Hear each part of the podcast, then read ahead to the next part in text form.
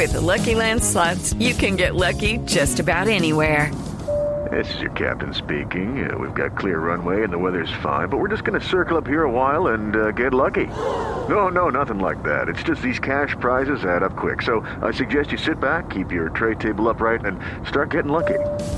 Play for free at LuckyLandSlots.com. Are you feeling lucky? No purchase necessary. Void where prohibited by law. 18 plus terms and conditions apply. See website for details. La noticia del momento en Blue Radio. 10 de la noche, 8 minutos. Mucha atención. La guerrilla de las FARC acaba de confirmar desde La Habana, Cuba, que tienen en su poder al subteniente Cristian Moscoso Rivera.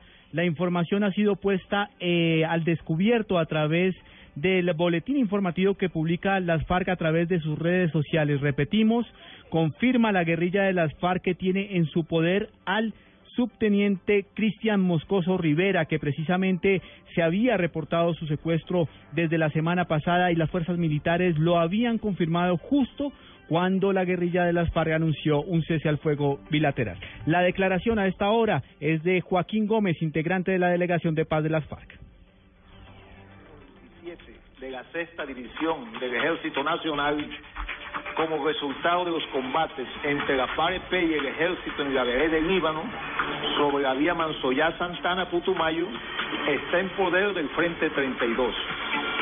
Las heridas que presentan no registran gravedad y se le está prestando la asistencia médica necesaria. Le hacemos un llamado al gobierno nacional para detener los operativos de búsqueda y así evitar un desenlace que ponga en riesgo la vida de dicho oficial al tiempo que lo invitamos a poner en marcha los protocolos pertinentes para la pronta liberación del subteniente Moscoso. Estado Mayor Central de la FAREP, Montaña de Colombia, 9 de julio de 2015.